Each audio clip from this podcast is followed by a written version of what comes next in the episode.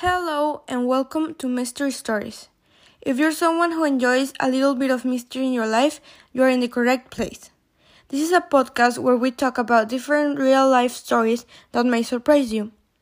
My name is Jimena Morales, and today my partner Angel Mata and I will talk about the mystery behind the scientist who pretended to resurrect the dead with a swing.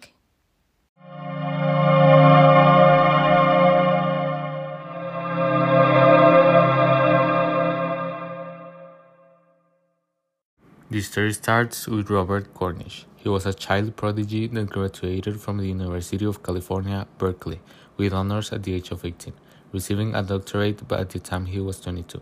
He became a biologist and writer, well known for his resurrection experiments. But not everything is as good as it seems. He had one problem. He always liked the idea of bringing the dead back to life. To do this, he created a rather unique system by fixing the corpse of a person recently deceased and without injuries to a kind of tilting plane in various positions. It was basically a tilting swing in a playground. By moving it up and down, he was able to make blood flow in the person's body. Therefore, the brain and heart function started to work again. Despite the fact that this experiment was not very successful, Cornish claimed that it brought color back to the pale faces of the people and that he had even detected some pulse signals.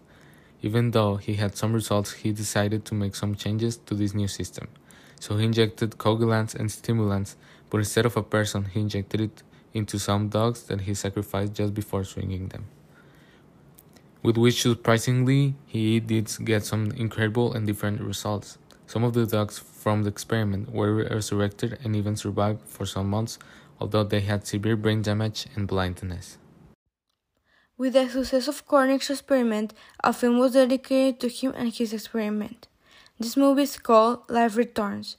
It was made in 1935 and was produced by Eugene Frank and James B. Hogan. Thank you for listening to Mystery Stories. We hope you enjoyed this story. If you want more stories like this one, let us know. It's all for today. See you tomorrow with more mysterious stories.